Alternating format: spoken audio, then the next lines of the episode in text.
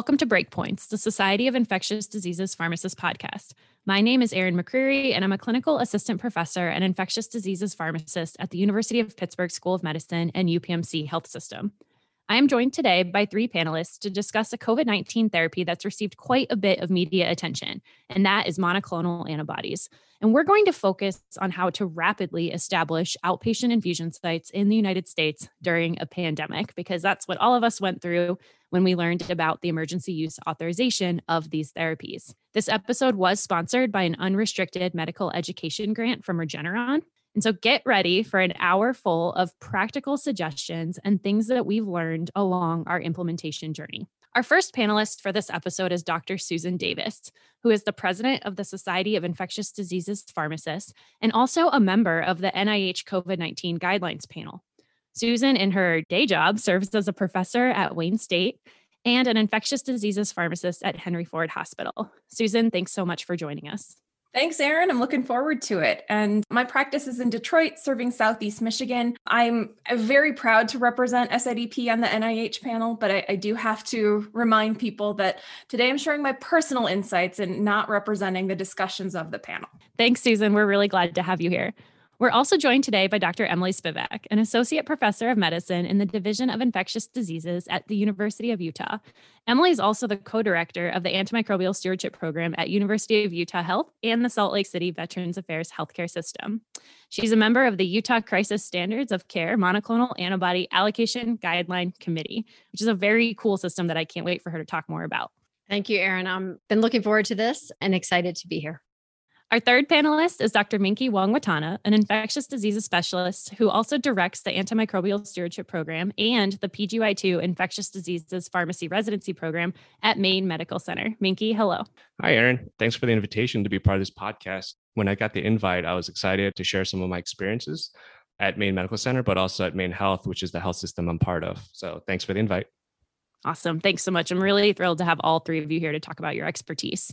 Before we dive into your implementation strategies, I do want to briefly review for our listeners what these antibodies are, the data behind them, and why they received an emergency use authorization for patients infected with COVID 19. I'm also very interested to review where they're currently positioned in the NIH guidelines. So, Susan, do you mind summarizing this for us? I know it's like no small task to go through all the data, but I'm confident you're up to it. I can try. My notes to myself say don't get too wonky. But for listeners wanting more detail, I would point you to SIDP's COVID 19 resources on YouTube for the full critique.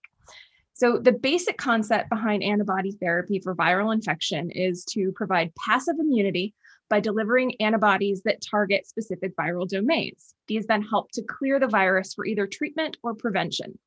We have several available monoclonal antibodies, and I'm probably going to call those MABs because it's easier, that have emergency use authorization for COVID 19 in the US, with others at various stages of development or trials. So right now we have bamlanivimab monotherapy or in combination with etesevimab, and another combination product, casirivimab and imdevimab. For the sake of time, I'm only going to focus on the ambulatory data in general, these ambulatory studies enroll patients in outpatient settings with at least one symptom, and they're enrolled early within three days after a positive test. These studies randomize patients at various doses or combinations of the MABs versus placebo. Endpoints of interest tend to be reduction in viral load from baseline and COVID related medical visits or death.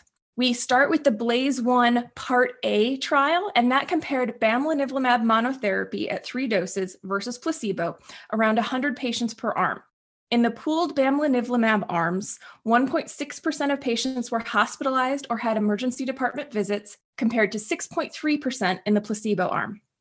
In the Regeneron 2067 study, that compared the combination of casirivimab and imdevimab to placebo. Again, in the pooled antibody arms, 2% of patients had medical visits compared with 4% in the placebo group. Interestingly, though, there was a subset where the treatment effect was more pronounced in those patients who had an initial serum antibody negative or non reactive.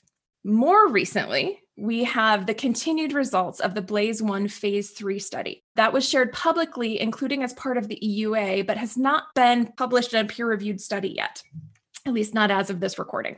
So that preliminary analysis includes over a thousand patients randomized to the combination of bamlanivimab plus etesevimab or the placebo patients. The population was about one third 65 or older, mean BMI around 33, and the duration of symptoms at enrollment around four days. Primary endpoint of that was again COVID related hospitalization or death. That occurred in 2% of patients receiving the combination versus 7% receiving placebo. That is a 70% relative reduction in that endpoint. There were no deaths in the arm receiving the combination and 10 deaths, or 2%, in those in the placebo group.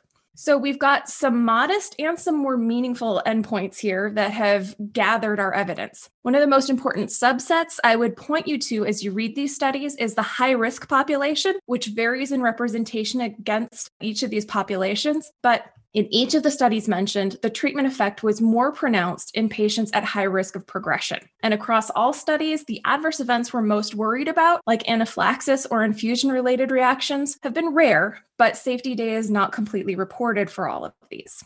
As of their last update on this topic, IDSA's guidelines recommend against routine use of the bamlanivimab or the Regeneron combination product with remarks then regarding the potential benefit in high risk patients. But again, as of this recording, they have not yet released a statement on the bamlanivimab etesevimab combination.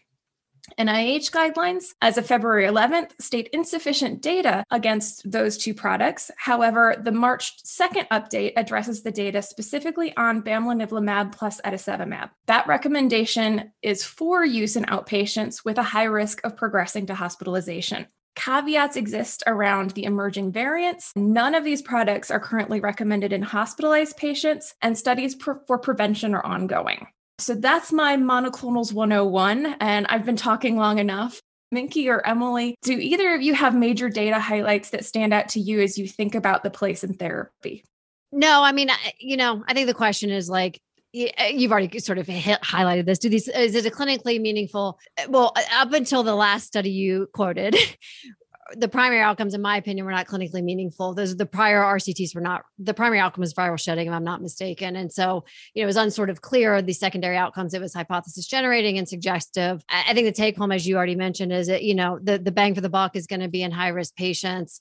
I think it's all a matter of like thinking about that. You're, we're clearly going to need to overtreat, or that it, depending on the population you treat, a higher number needed to treat to see a clinical impact. Yeah, no, there's nothing to add to that. I don't think, but I liked the last data you mentioned. I hadn't heard that yet.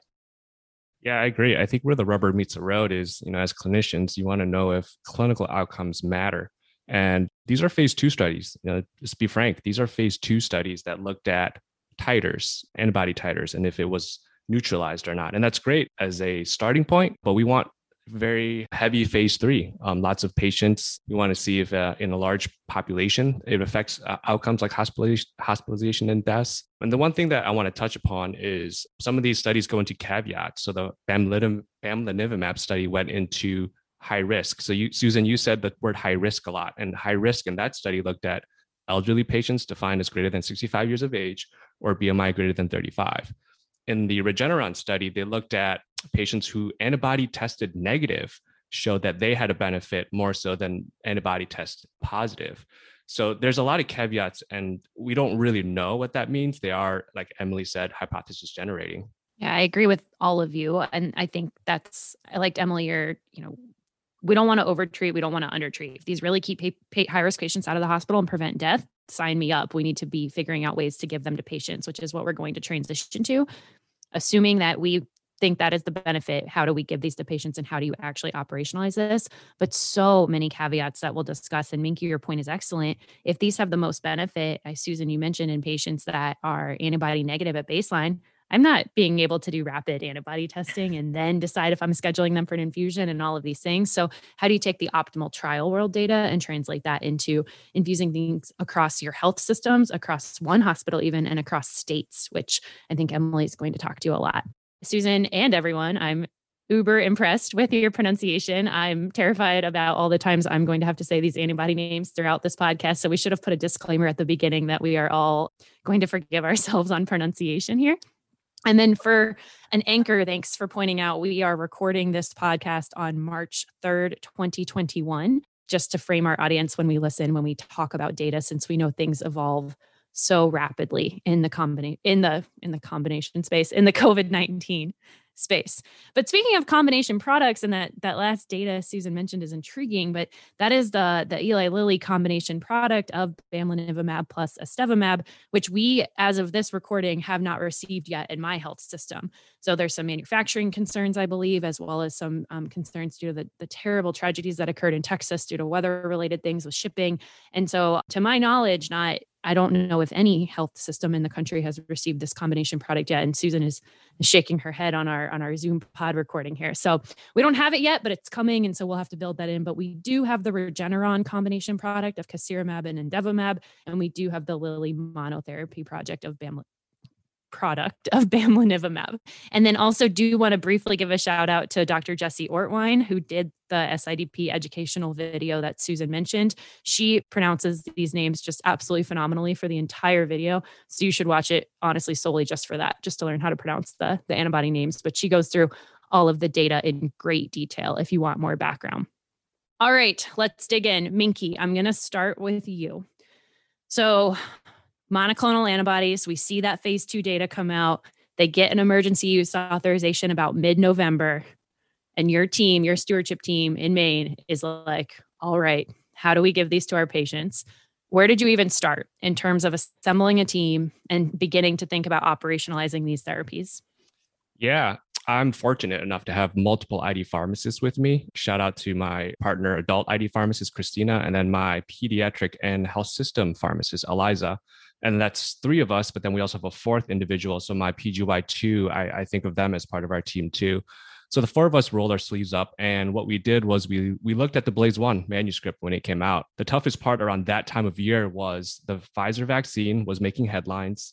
Remdesivir was fda approved and now this monoclonal antibody was getting eua authorization so there were a lot of balls to juggle with covid-19 and you know luckily we were able to diversify, divvy out some of the, the, the labor. So for my my role in the monoclonal antibody, number one question was: so these patients are COVID positive and they're getting it in an outpatient infusion center.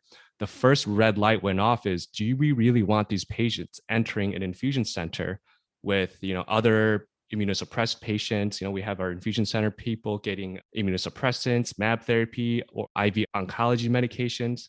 And so that was a red flag where we couldn't use our normal infusion centers. And so what we did was my chief pharmacy officer for the health system, Brian Martin, we were able to find a another location that we weren't really using at the time. But the challenge was staffing that. And I think that's maybe something that both Emily and Susan are going to talk about too, is the challenges of staffing this without, you know, state or even federal support financially, personnel. And so we actually took away people from our normal infusion centers that were providing normal you know care and then staffing these up to as best as we could. And so a long story short we're able to we were able to support four appointments a day five days a week not saturdays and sundays so monday through friday. And so what we did was we did two in the morning two at night so pm i guess. And the challenges were also in the stability if you guys look at the package insert bamlanivimab has seven hours of stability at room temperature once compounded but regeneron's was only four and so with those caveats, we actually compound our bamlanivimab at another site, a third site, and then a courier comes to pick it up, drives it up to our infusion center, and then that's where it's infused. And so right off the bat, we had to delineate Regeneron was meant for inpatients like ED locations where we can just make it on site and give it within the four hours. And then bamlanivimab was then allocated to these outpatient locations. And so right off the bat, you look at the package insert, you have to have pharmacy operations hat on. Um, and that was kind of what drove um, us to decide where to give it. In terms of criteria, I think um, I'll put up. You know, put a shout out to my other colleagues up north in, in Bangor, two hours north of us, Kyle and Kelly. We got together, and as a state, the CMOs of our state of Maine got together and we decided very early on that the high risk patients that Susan mentioned would be the ones we wanted to allocate to first. And that was because that's what the data showed. We didn't know much about the younger patients and we didn't know much about the not so obese patients. So based on that, the CMOs of Maine, not just Maine Health, but every other CMO in the state of Maine decided we don't know how much drug we're getting. Maine was, you know, allocated a, a small amount. So we decided those would be the patients we'd prioritize first. And if supply was plenty, we would then think about other patients as well. So I'm, I'm curious to see how Emily and, and Susan were able to you know, operationalize this as well. I think our process at my health system's been perhaps a little less involved. There's been somewhat low demand, but I, I would start by saying that throughout the pandemic, we have relied very heavily on our existing antimicrobial stewardship infrastructure for all of our therapeutic implementation. But our stewardship resources are very heavily inpatient. And this is a totally different skill set, a totally different group of physicians and other providers. So we had to really broaden our network of collaborators we've been thankful to be able to rely heavily again on an existing infusion center support and then carving out those appropriate protected spaces. We had some initial hiccups with groups who are less familiar with infectious diseases or with EUAs, trying to suggest criteria that didn't necessarily match the EUA and had to redirect on that a little it really required a lot of i think leadership focus to keep everyone on the same page but uptake has been slow compared to even elsewhere in our state the Upper Peninsula, for one, has been touted as a champion. If you know anything about Michigan geography, that seems counterintuitive. The UP is quite rural. So I asked a colleague from up north, her name's Jacqueline, she's an SIDP member, and she chalked that up to great communication network and buy in from prescribers who were highly motivated to keep people out of the hospital. So in general across the state, supply still exceeds demand and and we haven't been using all of the available appointments. In the state of Utah, we approach this a little bit differently, I think, and uniquely compared to some other places. So we have, as many states do, a state crisis standards of care committee. And earlier in the pandemic, specifically when we heard remdesivir was going to get EUA authorization, there was a subcommittee of the crisis standards of care that was formed that included infectious diseases experts and pharmacists from all of the major health systems in the state of Utah, also an ethicist, state representatives, and I'm probably missing some other people, pediatrics, even representation. And this group got together, uh, and I won't go into remdesivir, but before there was full FDA approval, really decided as a state one how we were going to allocate it and how we were going to then the criteria for use so that we had um, so we had similar use across the state and weren't having confusing messages for patients and sort of competition in that way. So then we retired that committee. But of course, when we heard that the monoclonal antibodies were going to get EUA approval, we reconvened. And this group has actually been really, really amazing. So this group formed and we, or we came back together before the EUA even came out and started having discussions about one how to allocate the drug which clearly is very different than thinking about an, in, an inpatient allocation for covid therapy to everyone's points before. And that was driven by everyone figuring out these things we're talking about like infusion capacity. Do they want to do it? And i won't name some places that didn't even want to do it. If they were going to do it where and we each had to determine our infusion capacity and then that informed the state allocation how much drug we each got. So that was like one piece. And then the next piece was deciding clinically how we were going to prescribe it and I'm like amazed when that like we've it's kind of like stewardship at a state level. We've all agreed on all these things. I mean, it's been a lot of discussion, but we decided that we wanted to have similar criteria for use across the state because we were very concerned about health equity and access for this drug. So this group, you know, with thinking limited capacity, uh, we didn't know how much drug we were going to get and health equity we looked at the EUA, and one thing that we noticed was not in there at all is race, ethnicity, or any kind of hard hit communities, you know, targeting them and trying to make sure access, health there's health equity and access to this. So I have to give a shout out to my colleague, my colleague Brandon Webb at he's a phys- ID physician at Intermountain Healthcare.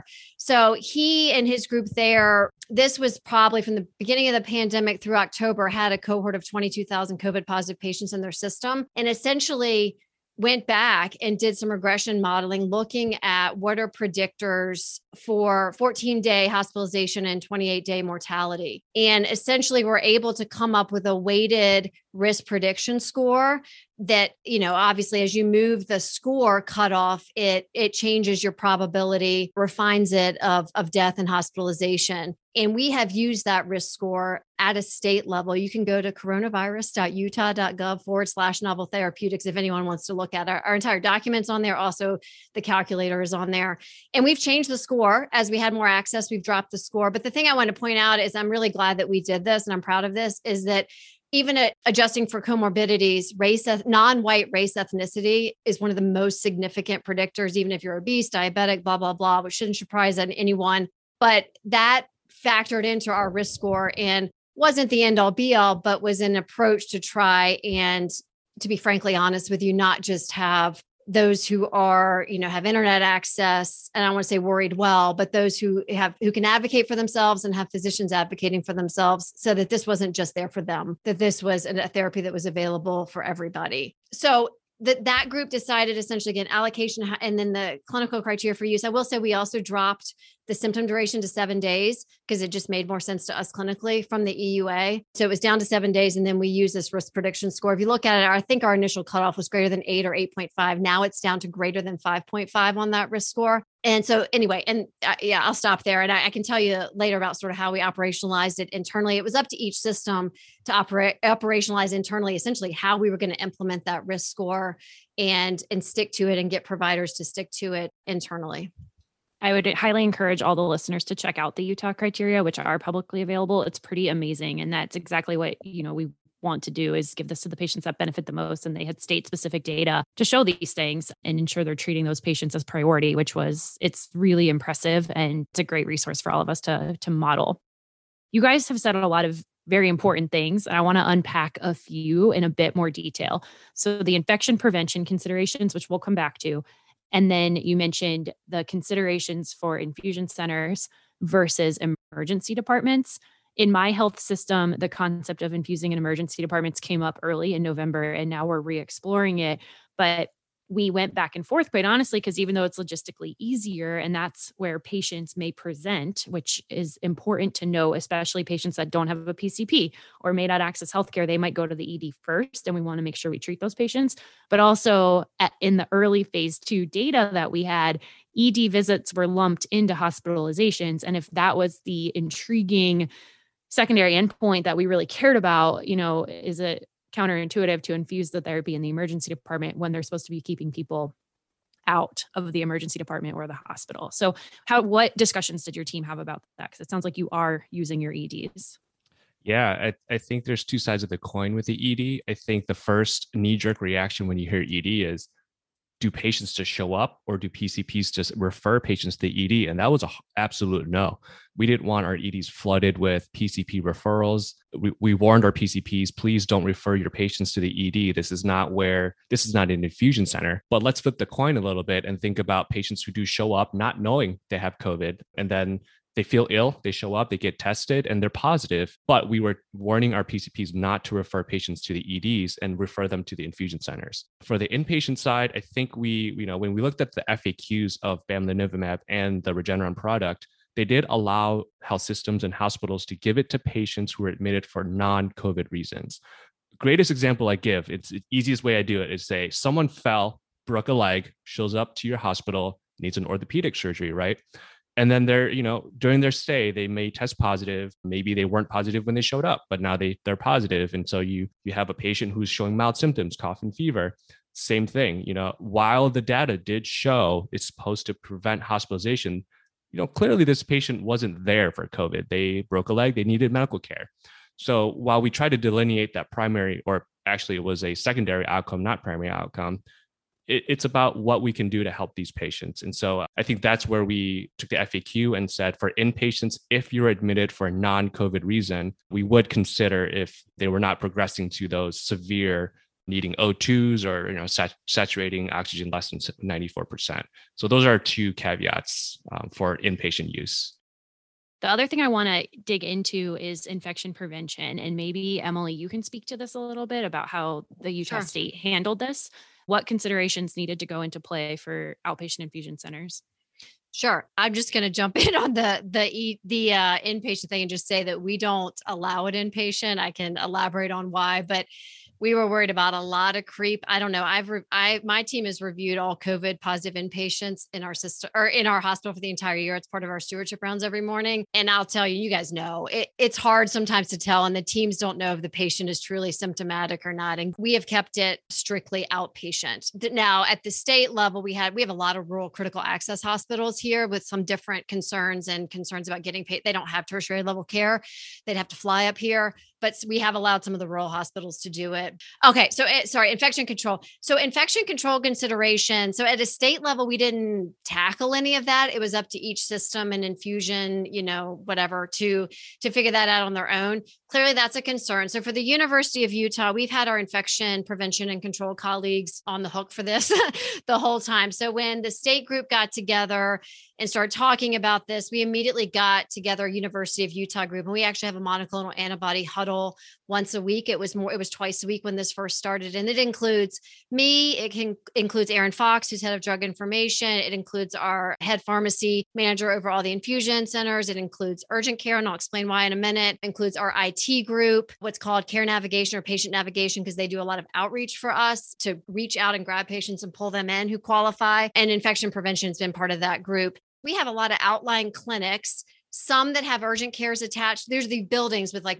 you know there's multiple clinics in a building and some will have urgent cares attached to them and some will even have eds so we don't do it in the eds at all so that we don't clog up the eds but we decided we wanted to do it in infusion centers and infection control essentially went out to our infusion centers and figured out essentially logistically like which ones it would best fit in which one had individual rooms where they could shut the doors and that kind of thing we did actually convert an entire one of our entire infusion centers our administration just figured out how to reschedule everybody and move everybody out of this infusion center to our other infusion centers. Now i didn't hear the blowback there were patient complaints about that but essentially that solved a staffing issue because there were already you know nurses staffed at this infusion center. It's just now that they're dealing with covid positive patients. We did an infusion center next to an urgent care too so that the urgent care providers are there on call essentially if there's a, an infusion reaction and something and, and somebody needs to needs to respond but that's how we addressed you know infection control went vetted and and sort of set up the, the space. And then staffing was figured out by just moving essentially all the patients out to and dedicating one infusion center. And i think the staffing consideration is another key point before we move on to our next segment. So when you're starting in operational considerations if you haven't started infusing antibodies yet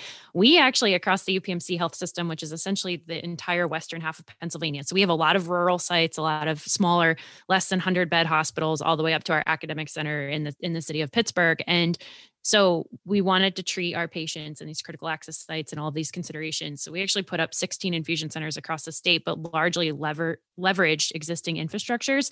And our guidance was largely you can bring COVID patients in, but they need to be geographically separated in the center, so different wings if possible. But what we actually really did was the timing, which I know both of you have mentioned. So, you know, standard infusions were done between eight and four or whatnot, and then the infusion center stayed open from six to nine or something like that to do the COVID infusions. And that's how we managed that. But then, so actually at the beginning, our scarce resource was nurses and chairs, not necessarily drug supply, because that was what we needed the most of. And so that's just something to keep in mind with staffing. Other things we made the call on is that patients did not have to be in negative pressure rooms in outpatient infusion centers. So that was something that we put out guidance on and said, no, they don't have to be in negative pressure. And then, of course, everyone needs an N95. So you need to, if you're building pop up sites or whatnot, your staff have to have appropriate PPE. Many people probably do this too, is that we have signage in the parking lot too, and they're given, they're like, given messages ahead of time that they they don't just come in the building either. They get they like text the infusion nurse and they get essentially get escorted because again we have other patients throughout that building that we don't want them roaming around. That did happen once but like so that's when we figured out this system. That kind of stuff is something to think about as well. Yeah that's a really good point. I love that.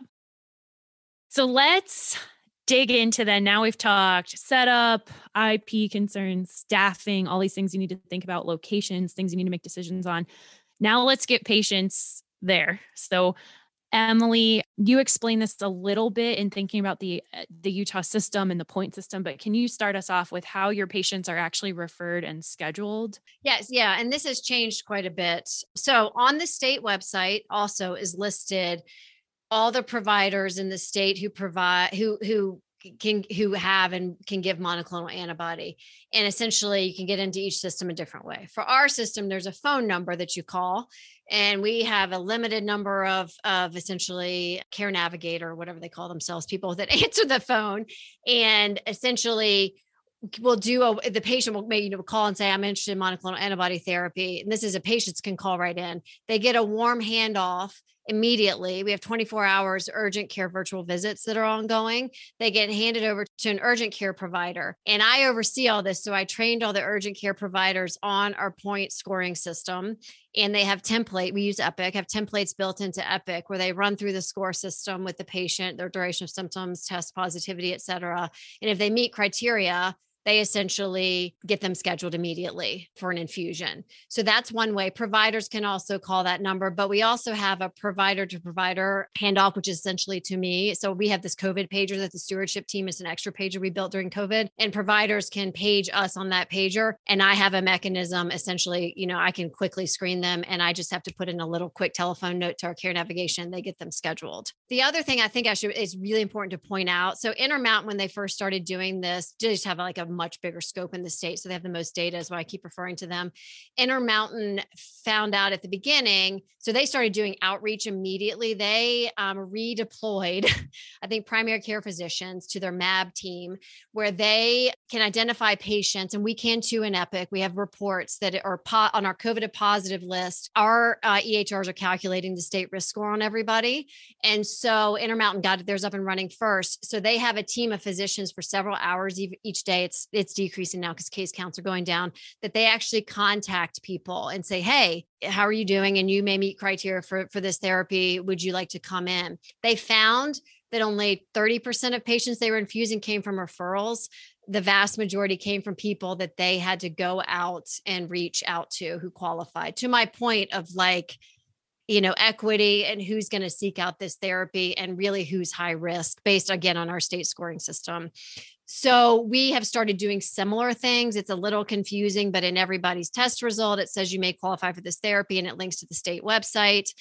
We have MyChart in Epic and um, patients who are high risk based on the state score because we can calculate it in Epic, they get automatic emails, text messages in English and Spanish saying you may qualify for this experimental therapy. If you're interested, I think it doesn't say experimental, but something like that. Reach out to us. And then we also have care navigation. They're calling people. So if, if they have a MyChart account, it's automatic messaging, but they're also doing calling of people. And that's increased our infusions quite a bit. Again, because the people who really are high risk and qualify for this therapy are not always going to come to us. And I bring this up because it's going to be the same thing with vaccines, right? It's like, we already see this. The people who have cars can take off from work understand how to use internet to make you know appointments et cetera. They're the ones getting vaccines and it's the same for this. So that's how people get into our system and the point just being in utah we are really trying to also go out and grab them and bring them in if they qualify. That's amazing. That kind of outreach is super important. I think we're all trying to figure that out is particularly with vaccines and i actually we had a call um, with a lot of our equity leaders earlier this week and someone brought up a point and it was so meaningful. They were like if you are calling people about now so early in november right that made sense outreach about antibodies but they're like if you're calling someone in an underserved community now about their monoclonal antibody and you're not also telling them at the same time how they can get their vaccine that's the wrong message because you're telling them you can treat them but can't prevent. And so completely reframing that and making sure that you're doing both at the same time because of course vaccination is is the most important thing right now but all in all that outreach system sounds phenomenal. I'm sure everyone's going to be jealous after they listen to you explain that if I can add, you, you keep using the word risk factor calculator that's automatically done. That is that is amazing. You know, those who know me very well about stewardship, I love risk factor scoring systems. It gets the patients the best care, the the most eligible patients the best care. So you know, if if whoever's listening, if your health system or your you know abilities to do that, I think that's great. I think it it increases the equity of this product to or any product to the the patients who deserve it the most. I mean, one thing to highlight, of course, not to to there's gaps in it right? So there are like people who clearly get tested. I would think that they're probably more the more healthy folks but who don't have any comorbidity data or how they're not really they have no data in our DDW to pull from. You know that's essentially what this is pulling from is ICD-10 codes a lot of it which is not perfect.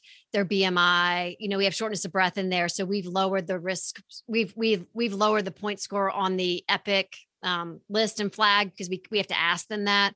So, but you know, there, there's probably people at high risk that don't flag because we don't have any information on them. And same for Intermountain, but it's clearly much, much better than than doing none of this.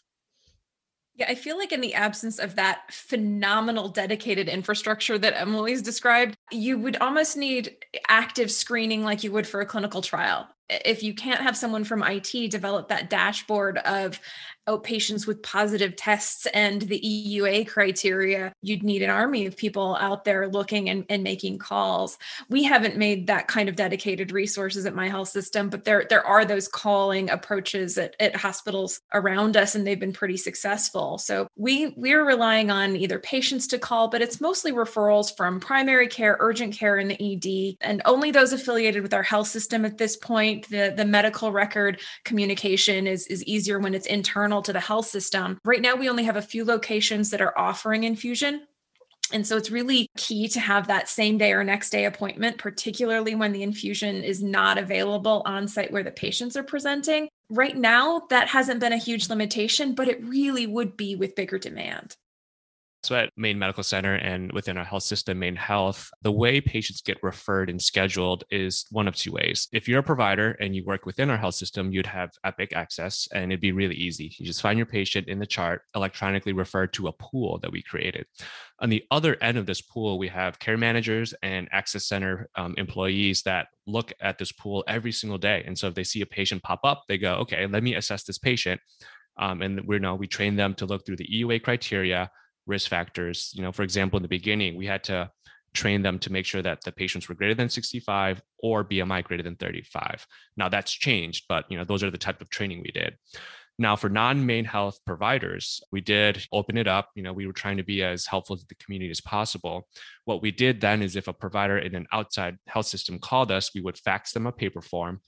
Same thing. It would have the criteria, it would have you know how the patients would get scheduled and they would just fill out a paper form with check boxes and all that kind of good stuff and then they would fax it to the number that we asked them to. We would just then create an electronic encounter for that patient. We'd reach out to them and then you know talk to them about what they would need to do to show up expectations things like that. So it, it was a lot of considerations on how to accommodate. That's the difficult part is you know we want to not be enclosed and not say you know this therapy is just for MaineHealth we want to be able to say this is for the community. But i will say the one thing that we you know we didn't really do actively is advertisement. And that's just something that is a challenge in general. We set up these infrastructures in case it happened. You know we got questions it came in but we weren't you know creating commercials. We weren't sending mass emails. We weren't blasting people's you know mail in inboxes and saying hey come you know we have monoclonals. So that was just you know something that we didn't really have time or resources to do yeah, I think those are all really important points. A couple, I guess I'm going to start with your latter and then I'll work backwards in that. Should we be advertising? And Emily spoke to this a little bit in the direct patient outreach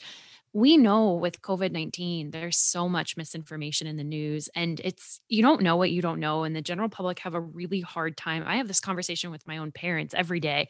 They don't know that what they're hearing is wrong, and they just want to like take what they're hearing and, and, you know, do the best thing. And it's almost impossible for people outside of a space. It's almost impossible for us to sort through this information and make sense of it. And so, while on one hand, it's like direct to consumer for MABS feels weird, on the other, it's like, but maybe we need to, because if we're really if you know again if it's going to be these very high risk patients keeping them out of the hospital maybe it's our responsibility to teach them and that's something we are working through diligently now too is you know how do we reach these patients and things like that the other piece on the paper orders, we did that as well when we started. We had developed a paper order form that you you fax it to a phone number. That phone number goes to an email distribution list serve, which goes to our central MAB team that process all the referrals and schedule patients every day.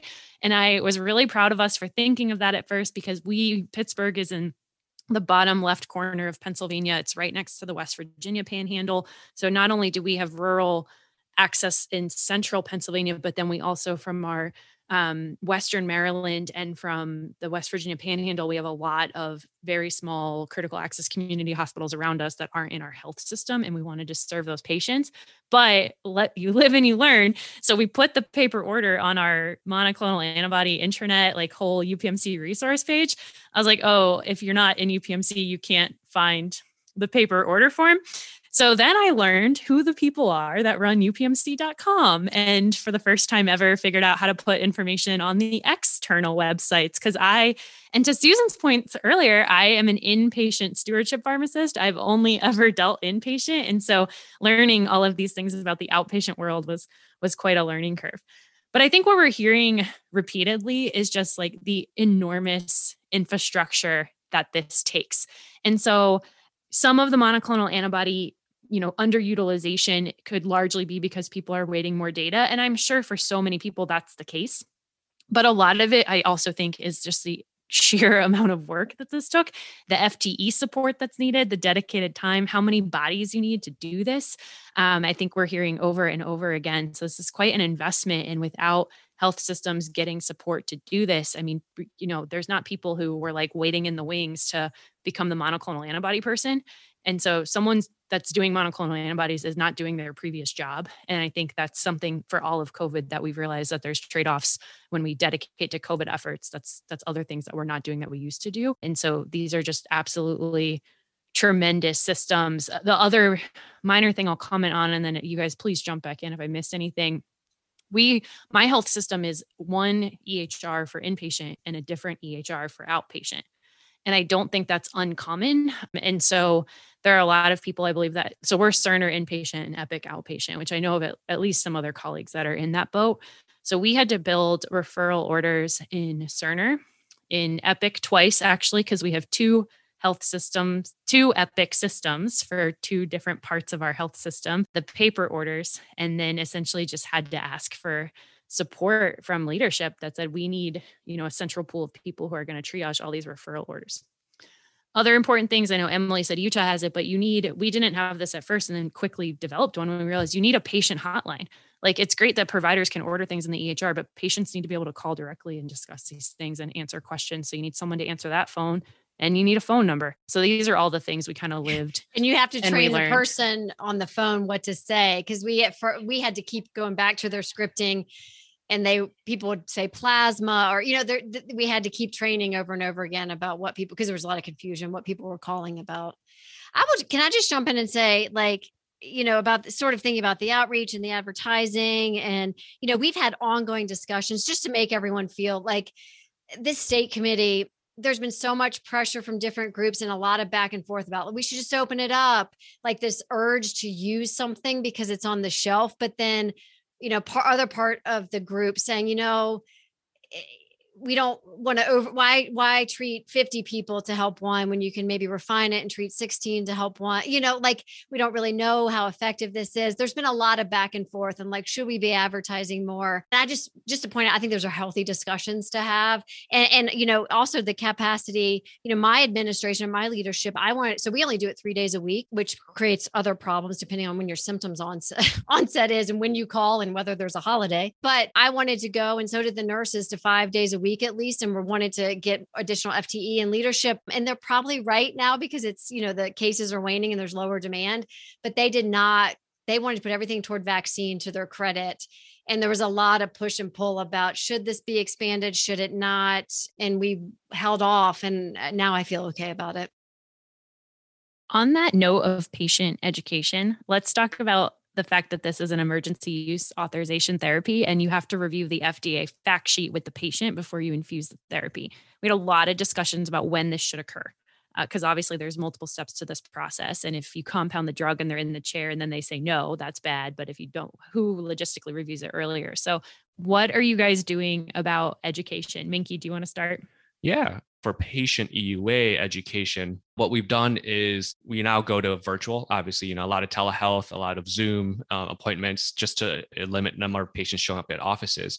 So PCPs or providers would provide the EUA over the phone, electronically, virtually, and then when they showed up at the infusion center, they would get a paper copy. And then at that point, the nursing staff would just do a smart uh, smart phrase that says, you know, patient showed up. We gave them the smart sheet. We asked them if they have any questions. Patient said no. They were comfortable. They had talked to their PCP already. And so that's how we closed the loop in terms of making sure that patients got a paper physical copy. But that was, you know, hats off to the operations team for coming up with that idea. At Minkey, we do a similar thing at, at, Utah. I think I mentioned most of this is coming through urgent care virtual visits. And and and I probably didn't say this, but we picked urgent care because they are they're down in volumes of, of, of you know visits.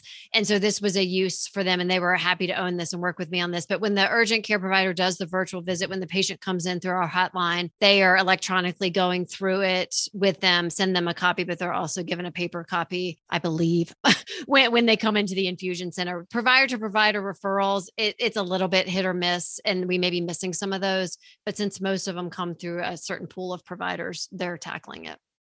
The other interesting thing that we do that I don't know if it's right or wrong, but when we initially didn't know about supply and we didn't know about ordering and we didn't know how to pick between the therapies, we actually wrote a system therapeutic interchange policy that we order monoclonal antibody and the pharmacy dispenses whichever one they have because um, at the time we and currently you know you could say there's equipoise that all of them are the same now i think what susan mentioned in our data data debrief at the very beginning as we learn more about variants and we learn that combination products may be more beneficial than perhaps a monotherapy product we'll have to reevaluate that but right now a, a patient just gets a referral and they get whatever drug the pharmacy has on stock that's and the we'll- same we'll- for us. Yeah, same thing. Yep, same for us too.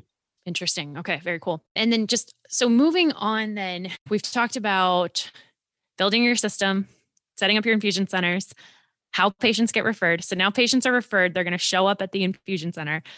There were some other hurdles in establishing infusion centers outside of the infection prevention considerations and the staffing considerations. Uh, we had to give a lot of training and education, all, all, all the infusion pump kind of stuff. Emily, do you want to maybe start with some of those extra things, even if these are just quick bullet points for our listeners? If you're setting up an infusion center, what what kind of other considerations need to go into that? Have an amazing pharmacy and infusion center team. To I mean, they like did this all for. I, I don't know what to tell you. Like I just say, can can you make this happen? and they made it happen. Sorry, that's not much help. Oh, we love it. Thanks. We almost uh, did like a dress rehearsal walkthrough before we even, we even went live just because we did have our our compounding location was separate from the infusion. So we really had to walk through timeline. When do we want patients to show up? Okay if it's a certain time we actually did not release orders until patients showed up because we ran through scenarios where let's say a patient gets scheduled and they are a no show that's a that's a wasted dose potentially. So we actually when patients show up, there's an intake person that goes, okay, patient showed up, let's release the order. And then the order is actually then sent through like electronically down to our infusion center, which is about 10, 15 minutes away. The pharmacy sees that, they automatically, you know, start compounding. And then the courier comes. And that's why we only have four, two in the morning and two in the afternoon, so that we have scheduled couriers every single day our infusion centers are pretty well oiled now. You know, we train them to go through everything from teaching the patient, getting their peripheral IV started, all that kind of good stuff. I would say that our health system is doing some something similar to what you described as well, Minkey. We're using only internal and affiliated infusion centers, but they were all pre-existing. So we are very lucky to be able to rely on on that existing infrastructure. So after the order's made, the referral is made, both the home infusion or the infusion center area and the provider both have to evaluate those criteria, but then they can uh, confirm local medication availability and prior authorization processes for the visit, but it uses those existing workflows that were already in place. We have a centralized approach to medication monitoring and distribution that the ordering and procurement has, has that process going already working with our, our central drug information folks. But there is a reason that infusion pharmacy is its own subspecialty. There are a lot of things that go with this in in the the logistics that you don't think of if you're not doing this every day Yeah, a little quick comment on the pediatric side. So we um our door is not closed for the pediatric population. Uh, we recognize that they are eligible. We did add a little caveat that we want all pediatric patients considered for this to go through our PEDS ID consultants. And so I don't know if there have been an N or any any pediatric patients that have been referred to them, but I do know that to this day we have not infused it in a pediatric patient. To your point, Erin, there are huge pediatric extra things we would have to consider. So I think we would have to actually plan ahead, pull in PED specific nurses who are trained to give a monoclonal antibody therapy to pediatric patient for that particular infusion. So extra work would have to go into play for that. we also have PEDS criteria on our state website as well. So that was informed by pediatric infectious diseases colleagues at so it's weird here. PEDS ID is is primary children. We have a freestanding children's hospital. There's an Intermountain Hospital that sits right here at the University of Utah, and the faculty are University of Utah. So it's kind of a mix. So they are infusing over there, I think, through the Intermountain supply, and they haven't done a whole lot, but have set the own the criteria that we use at the state to infuse kids. Our pediatric criteria actually depend on the comfort level of taking care of peds at that location. So each site has the ability to customize their pediatric criteria. Most of them are 16 and older. Others have said they'd go down to 14 or 12 if there's an urgent need, but we haven't seen that yet. Interesting. Thank you guys. That's yeah, there's so much to think about. I do want to briefly remind our listeners that this podcast episode was sponsored by an unrestricted medical education grant from Regeneron. And we thank them for letting us walk through a lot of these operational considerations that are, are very important to consider if you want to give people antibody therapy. So now we've worked through all the logistics of getting patients into clinic, actually infusing them. Let's talk follow up and data tracking because this is all of us as stewardship people like the, the holy grail and we just do a lot of stuff all the time and aren't always so good at quantifying it or capturing data. So uh, i think we all have a lot to learn here and all wish we had like a billion more data people to help us but what if anything are y'all doing for patient tracking patient follow-up and data tracking uh, I can start really quickly because I don't have much to, to offer. So, from a clinical outcomes, clinical outcomes in terms of, hey, did did we prevent? What's the rate of preventing hospitalizations for ED visits? I don't know the answer to that yet. I have run data though in terms of utilization. So what I've been able to do is map out, you know, the ebbs and flows of how much we've been giving per week since I believe sometime in December. That's the data collection that I've been doing mainly, but I haven't been able to do clinical outcomes yet, unfortunately we're not doing a lot of internal data collection because there's the reporting form that everyone sends to the state, and the state does excellent routine clinical updates, including on the monoclonals um, from the data that's compiled there. Their priority is similar to what Emily mentioned, are not just the safety and efficacy, but to really monitor and ensure equity. So I've been interested in in following how how are the demographics matching up with the demographics of the pandemic? And it doesn't match perfectly as you might imagine. But i think we learn a lot about the most common locations for infusion. 38% are in emergency departments but most are in infusion centers no severe adverse events over 1500 administrations across the state but the post infusion admission rate is around 5% so that's that's what we've got in terms of data and and our health system as part of that isn't a, a major outlier and, and that's about as best we can do in terms of tracking so we have pretty good data i'm realizing how spoiled I am. So we yeah, have rub it in, Emily. We're like, she's like, we have a fancy risk score for the entire state. uh, yeah. well, we'll, we'll get to that part. So we have, I'm just looking at it. We have a COVID 19 monoclonal antibody usage, and I had him pull an outcomes report where it for each patient, they're grabbing the first ED urgent care or inpatient admission and calculating for me the days since their infusion that it happened.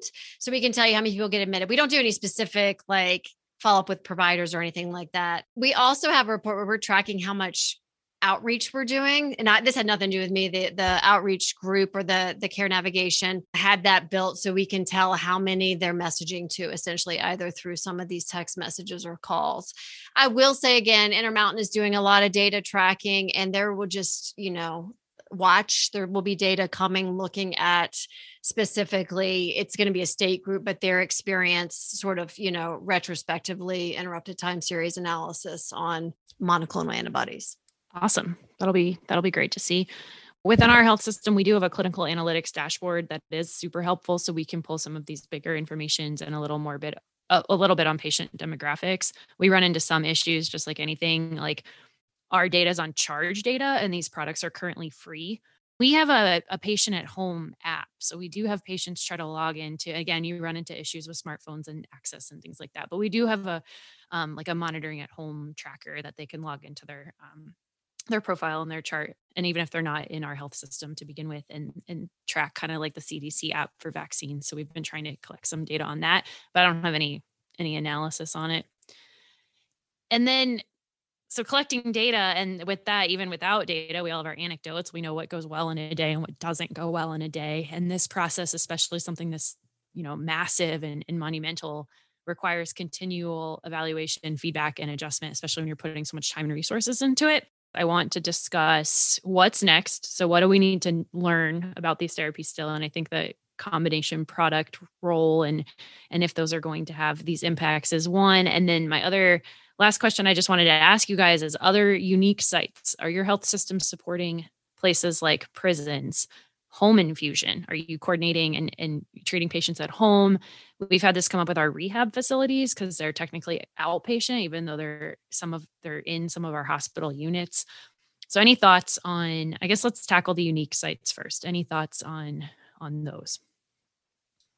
So in terms of us operationalizing it, you know, so MaineHealth actually going in and you know infrastructurally setting things up, the answer is no. I think we've allocated to some smaller home infusion sites. We had one that went to like a, a veteran's home and stuff like that, but otherwise, you know, very minimal allocation. So at the state level, and I honestly don't know where it came from, we have allocated drug to what I think the governor has called a monoclonal antibody strike team that goes to nursing facilities, long term care facilities. I think they had other strike teams that were around like testing and like getting outbreaks under control in long term care facilities and maybe even vaccine we loosened the criteria a little bit to base it to eh, you know not have them use this risk score in nursing homes because we thought there might also be a public health benefit. I mean no data about that right? But there may it may help quell some of their outbreaks. And it was offered to staff who were positive in addition to residents.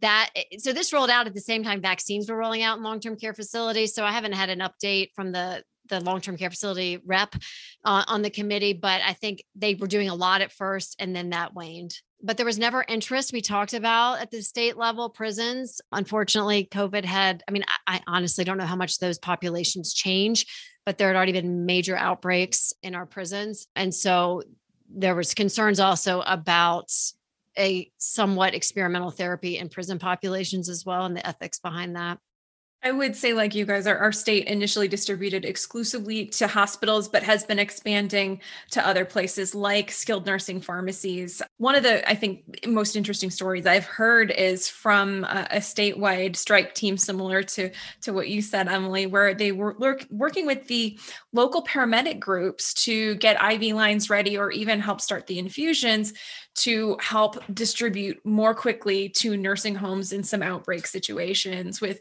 quite a bit of success there and i think that's that's really cool there are plenty of opportunities to be creative like this if we get the right people connected yeah, completely agree. That's really well said. We did send supply to our senior communities, long-term care facilities, and I per- and we work with Chartwell. We've done a few at home. It's not this big robust system by any means, but I personally would love to see that more. I think it's let's use antibodies to develop that for every other treatment, right? Like if we're like if we can treat patients at home, that's so much better. And and again, goes back to all our ethics and access issues. And so I kind of love using antibodies as the gateway drug to getting creative with how we treat patients. And so I think for me, that's the biggest biggest future direction, which is how I want to end. So it's that time. I, I hinted at Susan, if you want to talk us through any coming data on variants and combo therapies and whatnot, we'd love to hear it. And then to all our panelists, anything you didn't get to say to the audience and any future directions you have as we bring this episode to a close. Well, I think the variants are probably one of my biggest questions, not just about the monoclonals, but in general. Um, we hear a lot about this in the media right now, but there are so many unknowns. And so, again, in the interest of not spending too much time or having to update this immediately because this changes so quickly, I'm not going to talk about specific, specific individual mutations right now. There is an expanding number of variants reported. That itself is not unusual or unexpected. But we have, of course, heard reports of enhanced transmission, which is concerning. What we don't have is evidence to suggest that these variants are resulting in differences in clinical manifestations, severity, or outcome. That is not known right now. However, with respect to the monoclonals, mutations have been identified in virus recovered from patients with persistent infection after receiving infusion. And these mutations, some of them allow the virus to evade certain antibodies. This is then further supported by some in vitro data that demonstrates reduced neutralizing activity, but this is not clinically correlated yet, so we don't know exactly what it means. So we know that there are circulating variants, more commonly in some areas, and that they can appear to evade single monoclonal antibodies one could surmise or extrapolate that there could be a therapeutic advantage to a combination, not clinically correlated yet. So much is still not known, like what factors might increase selection of mutations, maybe immunosuppression. We don't know about the durability or the diversity of these mutations. What the most important thing I take from that is that we need carefully designed surveillance in public health efforts and as part of that, the FDA has issued guidance on how drug developers can include these considerations in clinical trial protocols. We will know more, but we don't know it right now. So that just brings up some issues for ongoing data. Uh, I wish I could could have an answer. Any other final thoughts from our other panelists? Thank you, Susan, for that summary. Yeah, for me, when I when I read and hear about mutations and variants in infectious diseases, it's just another day in my life, another day in our lives, because that's what ID is. You know, ID is not, you know, simple. It's, you know, we expect things to change, we expect things to adapt. Just as we've done in the last 12 plus months, we continue to learn. And I think with the variants across the board with therapies and vaccines, we'll, we'll still continue to learn what the variants mean. I just want to say I'm grateful to have been part of this. You know, COVID has really sucked for a year, but I I have to say, like, feel very blessed and there's so many wonderful things that have come from it for me. And part of it is like the state committee and all these different things that I feel like you know personally I and we have been able to tackle. And I mean from a stewardship perspective covid has opened up a lot of doors for me and actually locally made people actually realize probably how talented I am to be. And, and, I just, I would, I would echo that for a lot of stewards. Like this has been an opportunity for ID, right, and for stewardship, not to minimize the impact of of COVID and how horrible it's been, um, but it's been re- just hearing stuff like this and talking with people across the country about what they're doing and I actually feel like frank conversations about data and limitations and stuff like that has been so much more uh, people honest and open and admitting what you do and don't know just all these benefits from um, this whole entire 2020 2021 situation. So that's a long-winded way of saying thank you for having me and um, this has been really really fun. Well i couldn't co-sign that enough. The i say it a lot the silver lining of covid if we're looking for one has been how many cool people i've gotten to work with I think all of you are exceptionally talented. I think you're all awesome. I've very much enjoyed our time here today. And I thank you for everything you're doing for patients and COVID and all the work all across the board. So thank you guys for being here. And that's a wrap. Thank you for listening to Breakpoints, the Society of Infectious Diseases Pharmacists podcast. This episode was sponsored by an unrestricted medical educational grant from Regeneron. I have been your host, Erin McCreary, and our featured speakers have been Dr. Susan Davis, Dr. Emily Spivak, and Dr. Minkey Wungwattana. This episode was produced by Rachel Britt and Zahra Kassamali Escobar. It was edited by Geraldine Sin, Eileen Akasali, and Kat Lincoln. Our production team includes Kelly Cole and Anna Zhao. The executive producers of Breakpoints are me, Erin McCreary, and Julie Ann Justo. Our theme song was recorded by SIDP member Steve Smoke. You can subscribe to Breakpoints on Apple Podcasts, Stitcher, or wherever you get your podcasts. Thanks for listening and helping SIDP achieve our vision of safe and effective antimicrobials for now and the future.